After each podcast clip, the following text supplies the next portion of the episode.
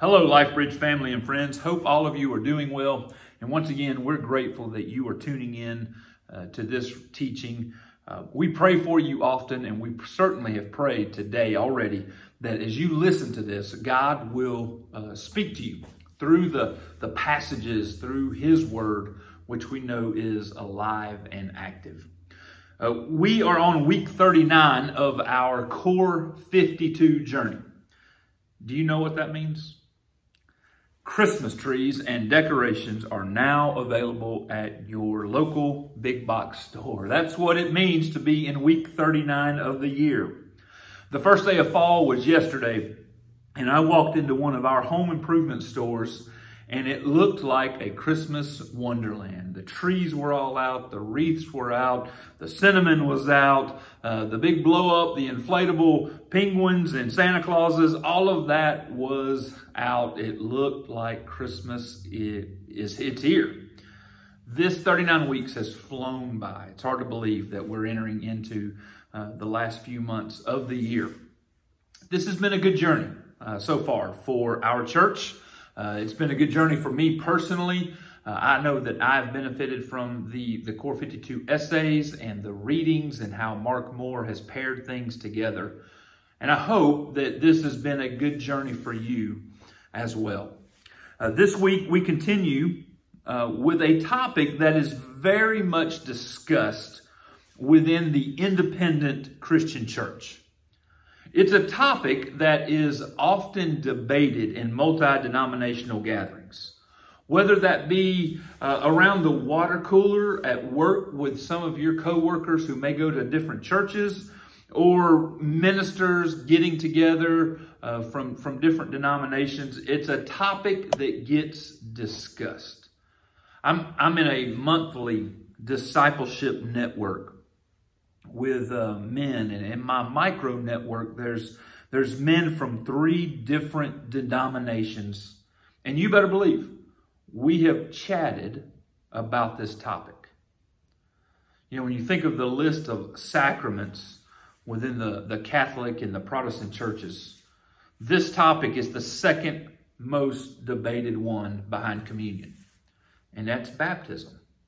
Uh, if you read our essays, Mark Moore points out this from our essay baptism is a big deal. Every church throughout Christian history has practiced it in some form. Yet churches practice it in different ways and with different emphasis. So there is clearly some confusion about what it means and how we should do it. Today, we kind of want to uh, let Scripture speak for itself. As a matter of fact, there's a creed within the Christian church that we strive to live out. To speak where the Scriptures speak and to be silent where the Scriptures are silent. And, and what this means is that we don't want to engage in debates or arguments over topics that the Bible doesn't even speak to. And we want to do due diligence on our part to allow the Bible to speak for itself. And so today there's going to be a lot of the Bible speaking for itself. Uh, so let's talk baptism. So there's going to be four primary areas. There's four areas that I want to share with you today about baptism. And the first area is this. What is it? right? I mean, let's let's all come to the same place. Let's all be on the same page. As we engage in a conversation about baptism, let's all have the same foundation, uh, starting with what is baptism. Now, Baptism gets taken out of context. As Mark Moore said, it's often confusing. Churches emphasize different things. Uh, it, it, just it plays a different part depending on the church that you are part of. I, know that for me, I grew up in the independent Christian church, and we would always go to church camp. Uh, grew up going to North Georgia Christian Camp, and baptism was uh, was a big deal. Uh, it, it was always the highlight of the week. Uh, but baptism also took on a different form uh, as a middle schooler and as a, as a teenager. Baptism was the excuse that we would give to the lifeguards when us uh, rambunctious boys would be in the pool and we'd be horse playing and we'd be dunking each other and they would blow their whistle, quit doing that, and we'd be like, oh, but we're just baptizing Johnny. Uh, that's all we're doing. Like it's it's it's sacred. It's it's okay. And of course, the lifeguard would always go back. Well, hey, there shouldn't be that big a splash, and you shouldn't be holding them underwater for 20 seconds. That's not baptism. If you grew up in churches that were built in the 60s and the 70s or 80s, baptism is the, is the event that takes place at the end of the service in the huge tub of water behind the preacher. And yes, that's exactly what that is right there in that space. That is our huge tub of water. And if you're a fancy church, if you if you're a church that might have some deeper pockets, that water was heated. You have a heater on your baptistry. And so when you walk down into that water, it's nice and it's comfortable. It's more like a hot tub than it is um, a cold river. And I'm pretty sure when the most famous baptism of all time took place, that it was not in heated water. As a matter of fact, it took place in the Jordan River. Uh, the first passage I want to share with you is that is that very uh, baptism of Jesus, Matthew chapter three, verses thirteen through seventeen. Then Jesus went from Galilee to the Jordan River to be baptized by John, but John tried to talk him out of it. I am the one who needs to be baptized by you, he said. So why are you coming to me? But Jesus said, It should be done, for we must carry out all that God requires. So John agreed to baptize Jesus. After his baptism, as Jesus came up out of the water, the heavens were opened, and he saw the Spirit of God descending like a dove and settling on him. And a voice from heaven said, This is my dearly loved Son, who brings me great joy. And so Jesus is uh, moving into the adulthood part of his life, and he's about to kick off his ministry. Uh, he, he starts this by modeling uh, what is to be done. And so, this sacred act of baptism isn't something that he asked us to do and he himself didn't do. He models it for us. The, the word baptize, if you, if you take it in the Greek, the word is baptizo. Uh, it means to immerse. It means to plunge. It means to, to dip. You, you, you are to be fully submerged by water so that water is all around you. I remember the first time I watched the movie, The Passion of the Christ. If you've seen it, maybe you remember this scene. It, it, when this scene took place, I, I was kind of taken back a little bit. Uh, Jesus approaches John and, and they have the dialogue that we just read from, from the book of Matthew. And you see Jesus and John, they enter down into the water.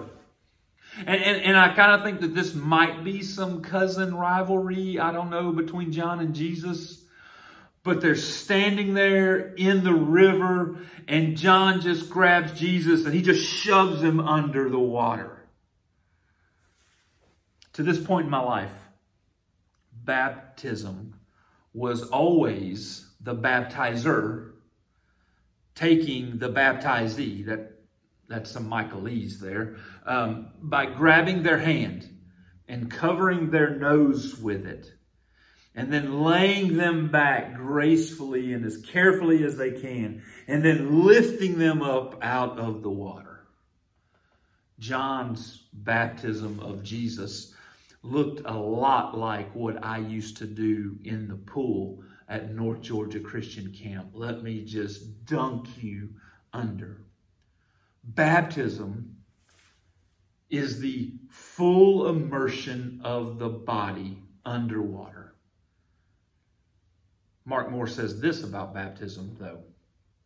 Baptism is not merely a symbol representing something else on, on earth, but rather a sacred reenactment on earth that accomplishes or reflects something happening in heaven. Baptism is a big deal.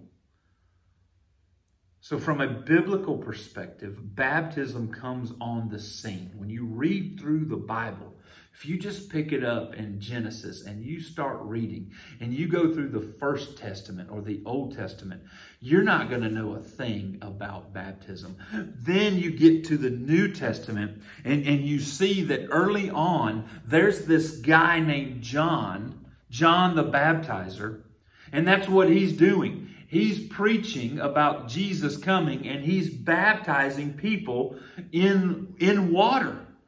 And, and, so, from a biblical perspective, you don't know anything about baptism in the Old Testament. It's clearly a New Testament thing. But this is the second area I want us to discuss uh, about baptism is the Old Testament symbolism and its importance. Because here's the thing God has used water to save people. And, and, and you can't deny it.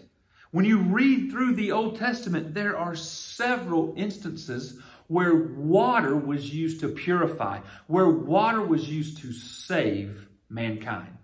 The first one that comes to mind is early on in the, in the existence of the human race.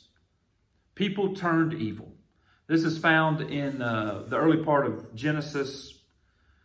People are just wicked, and God is fed up. He, he's actually got to the point of regret. He regretted even creating humans. And there was one family. And, and, and all the earth, of all the people groups, of everything that was going on, there was one family. One family that God was like, these people I find favor with. And that, of course, was Noah's family. And so God went to Noah and he says, I'm fed up with everybody. I'm going to wipe everybody from the face of the earth except you, your family. Noah, I want you to build a big boat. I want you to gather the animals, put them on board. And I am going to use a massive flood. And I'm going to wipe away all the wickedness, all the evil. And I'm going to save your family. The symbolism of this is actually found in First Peter. If you, if you look, there's a summary of this. First Peter chapter 3, verses 20 and 21. This is a great passage. Peter writes, Those who disobeyed God long ago when God waited patiently while Noah was building his boat. Only eight people were saved from drowning in that terrible flood. And that water is a picture of baptism, which now saves you not by removing dirt from your body, but as a response to God from a clean conscience. It is effective because of the resurrection of Jesus Christ. And so Peter writes about that event that took place, and he says, just as water saved Noah and his family, this baptism, and I'm just reading Peter's words, this baptism now saves you and it's a response to God. And that's what baptism is. And, and so there's another story where God uses water to save people. Uh, if you are reading along, if you're if you're following along in our Core 52, it's Exodus 14 and 15 is our weekly Bible reading. It's a familiar story, hopefully, to you. Uh, I'm just going to kind of hit some of the highlights. And to me, it's one of the coolest miracles and it's certainly one of the miracles that God did with his largest audience. Moses has gone into Egypt to challenge Pharaoh, and uh, he has told him that God wants his people to be set free. And after uh, a lot of uh, obstacles, Pharaoh finally gives in, and the Israelites are allowed to leave. And God, in this miracle, allowed a few million people to cross the Red Sea on dry land. Uh, the people have been in the desert. They've been wandering there for a while. They're on their way to the promised land. You have the Red Sea in front of them. And then you have Pharaoh, whose heart has hardened and it has changed, coming up from behind. He's going to recapture uh, the Hebrew nation. The people are scared. What are we going to do? We can't go forward because it's the Red Sea, and we can't go that way because Pharaoh and his massive army are coming. God says, Watch this. He told, tells Moses to hold his hand over, over the water, and the waters of the Red Sea just part.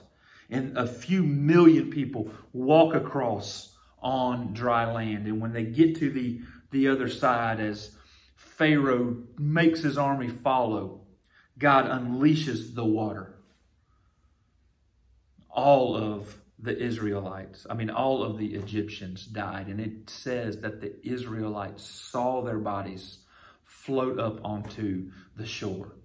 God uses water here to save them. But then read Exodus 15 because there's another cool story. The, the people move on from this Red Sea and they're wandering in the desert. And, and they're on their way to, to the promised land. But, but, but there's, there's not like a straight line that you follow. And so you're moving with a caravan of, of a few million people. And, and so three days pass from the Red Sea incident, and the people cannot find anything to drink. I mean, they're in this desert region, and it's three days, and you cannot find water to drink. And I'll tell you this I've, I've, I've read this uh, just this past week. Medical journal after medical journal all agree about three days is all that someone can last. You, you might make it to four, you, a few people might make it to five. But about three days is the, is the normal time frame that you can go without water, and it is day number three. And there's millions of people in the desert, and there's no water to be found. Then they come upon this oasis Yes, there's an oasis. Maybe there's a spring, and there is a spring, and they get there and they run, and the spring is filthy. It's it's bitter. The water coming out of it is terrible. And the people are fearful.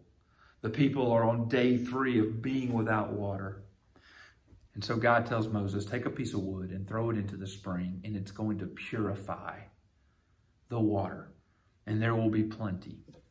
And these millions of people spent some time right here in this oasis and they drank from this pure spring that God has provided for them. Two stories right here back to back. Three stories right here that I've shared with you about how God has used water to save people. Uh, this is summarized in uh, 1 Corinthians chapter 10, verses 1 through 4. I'm not, I'm not going to read it, but you can check it out. Paul writes to the uh, church at Corinth about this scene. And he's like, yeah, you know, the people of Israel, man, they, they crossed over on dry land. God saved them and he used water to, to, to kill the Egyptians. And then they're wandering in the desert. And, and, and, and God purified the water to save these people again. But here's the cool thing. Here's the thing that I want you to take about these stories from the Old Testament. And, and this is important for us, and it's certainly important for our next area that we're going to talk about. As God used water to save people, the result of saving them was leading them to become a new nation.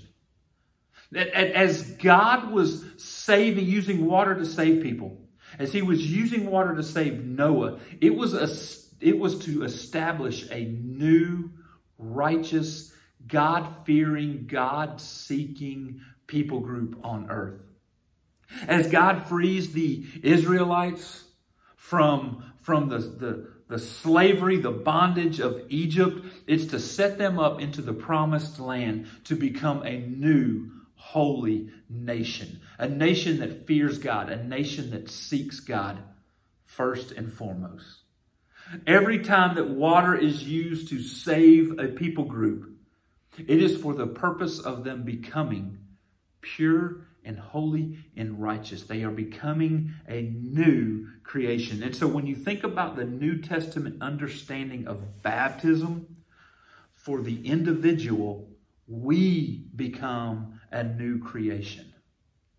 And so the symbolism of water used to save people in the Old Testament transition to water being a sacrament, to water being this sacred act for you and I. This is why baptism is so important. Okay, this is the third area to discuss. The water, the act of baptism is so important to our life today.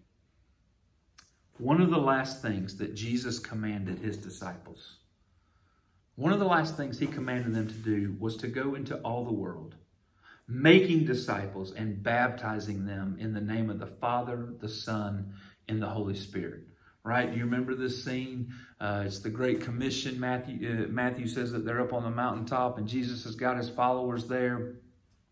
And, and he gives them these instructions.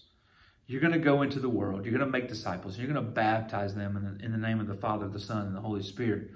And, and then we, we turn the page and we get to the book of Acts of, and uh, Acts chapter 1 talks about the ascension. And, and Luke summarizes what, what Matthew and Mark uh, talk about uh, at this Great Commission moment. And he's like, Jesus is saying, hey, we're going to, we, we're going, Jesus says that you're going to stay here in Jerusalem. The Holy Spirit's going to come upon you. And then Jesus ascends. And so what happens next? Jesus leaves. What happens next is uh, the next chapter of God using people to reach the world. And so when Jesus steps out, the next chapter begins. And that's what the book of Acts is all about. The book of Acts is the story of God starting the church and then the church being launched into the world or scattered abroad.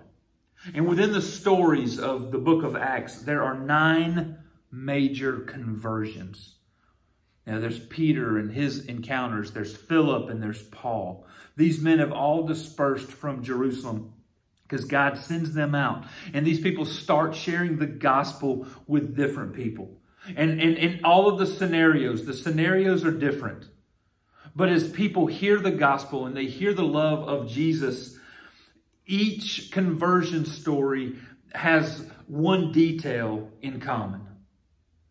Baptism was done immediately following the conviction of surrendering one's life to Jesus. It was done right away. Baptism was done immediately. And, and here's the thing we must understand, church, there, there's not a command anywhere that says, upon surrendering your life to Jesus, you must stop what you are doing and get baptized. There's not a command that tells us to do that. However, in all the stories, it's the first thing that was done. When there was conviction, baptism followed. And why is this important? Why is this such an important detail? Well, Acts 2 37 and 38 tell us. This is the day of Pentecost. This is the beginning of the story of this next chapter that I'm talking about, where God is about to unleash his disciples to go into the world. It's the day of Pentecost. The disciples are about to participate in the, the festivities of the day uh, they woke up that day and they had this in mind of we're just going to go down here and we're going to do what we've always done on the day of Pentecost. But then the Holy Spirit comes upon them. Peter, Peter especially stands up and he starts preaching and he starts telling the crowd that you are the ones who put Jesus on the cross. You are the ones that crucified Jesus. Verse 37 says, Peter's words pierced their hearts and they said to him and to the other apostles, Brothers, what should we do? Peter replied, Each of you must repent of your sins and turn to God and be baptized in the name of Jesus Christ for the forgiveness of sins. Then you will receive the gift of the Holy Spirit. When we are baptized, as Jesus commands us to be, we receive the gift of the Holy Spirit. Remember what Jesus told his disciples about the Holy Spirit back in John chapter 16. He told his disciples that you having the Holy Spirit is better for you than me, Jesus, being present in your lives. I'm going to give you this helper. I'm going to give you this advocate, this advocate that's going to live within you. It is to your benefit that you have the Holy Spirit. And church, when you are baptized, you receive the gift of the Holy Spirit. So why then Why would we ever want to delay the opportunity for the presence of God to enter our lives? Why would we ever put that off? In, in the book of Acts, baptism was so important that it was done immediately. And upon doing that, you receive the gift of the Holy Spirit. 1 Corinthians 6:19 says, "Don't you realize that your body is the temple of the Holy Spirit who lives in you and was given to you by God?" We we we we shortchange the Holy Spirit, I believe, a lot. And we've we've got to get over that. We have been given this amazing gift by God. And it's the gift of the Holy Spirit into our lives. And it takes place at baptism. And that is why in the book of Acts, baptism was done immediately. And so it's your baptism. You received the gift of the Holy Spirit. The Holy Spirit that lives within your person. And here's the cool thing about this this move by God of saying, I want you to have the Holy Spirit, this is God saying, I want to have a personal relationship with you. But there's another benefit for us receiving the gift of the Holy Spirit. There's another benefit that we need to, to know about, and it's found in Ephesians chapter 1, verses 13 and 14. In him, you also, when you heard the word of truth, the gospel of your salvation, and believed in him, were sealed with the promised Holy Spirit, who is the guarantee of your inheritance until we all acquire possession of it to the praise of his glory. Church, our salvation is sealed with the indwelling of the Holy Spirit in our lives.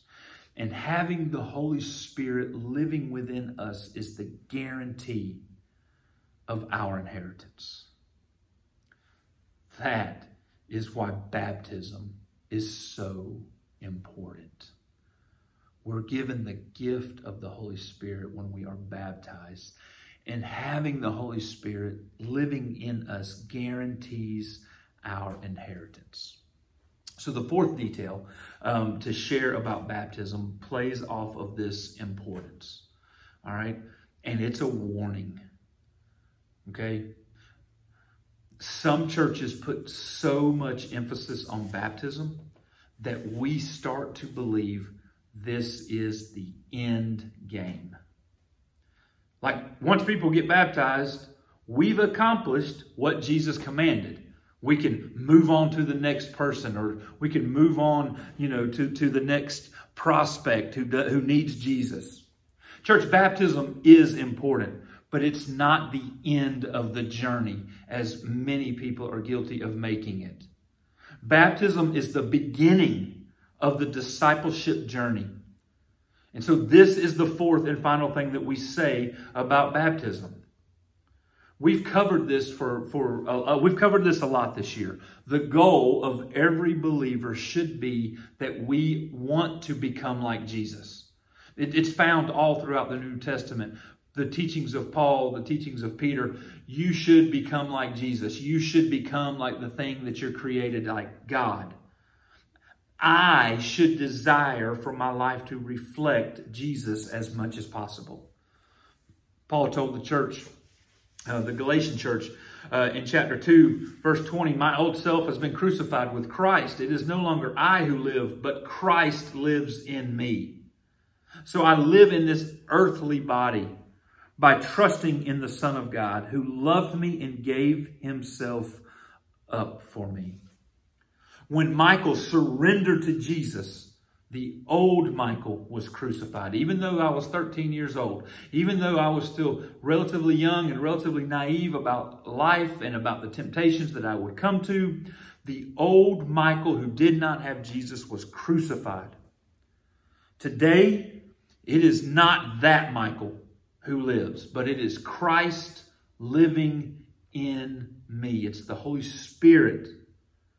Now, here's the thing Baptism is important, but it's the beginning of the journey, not the end of the journey. And I want as I become like Jesus, I want my life to reflect him. And it's not a it's it's not a, an immediate change. It's not like a, I came up out of the waters at 13 years old and uh, people looked at me a week later and said, "Man, look at that. His character, who he is, reflects Jesus." And I still had some habits. I still had some things going on. Uh, new temptations came into my life that didn't exist. And when I was 13, these temptations, you know, reared themselves in my life in my late teens and in my 20s. And, and, and temptations change. I still desire for my life to reflect Jesus. And, and there's this process that the Bible refers to as sanctification of me becoming like Him. And that's that's my goal for my life. I want to become like Jesus. Ephesians chapter 4, verse 23 says, uh, Let the Spirit renew your thoughts and attitudes. Put on your new nature, created to be like God. Church, we are created to be like God. And, and, and it's not with the, the powers, it's His character. Truly righteous and holy. But don't miss the detail that Paul writes here. Our thoughts and attitudes, our character, they are renewed when we surrender them to the Spirit. This happens, when this happens, our new nature shines. We are created to reflect God. We're created to be like Him, righteous and holy. This is only achieved with the assistance of the Holy Spirit living in us. Baptism, church, is not the end game.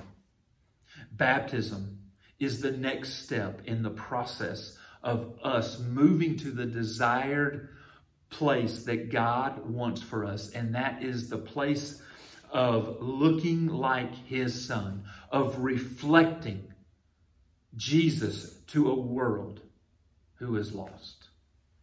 It's baptism is a significant deal in the life of the church. We must remember its place and importance in our lives.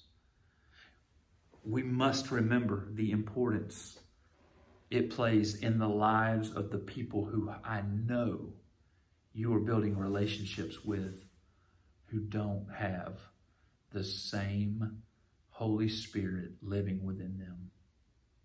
We must know, church, that what happens after someone is baptized is equally important.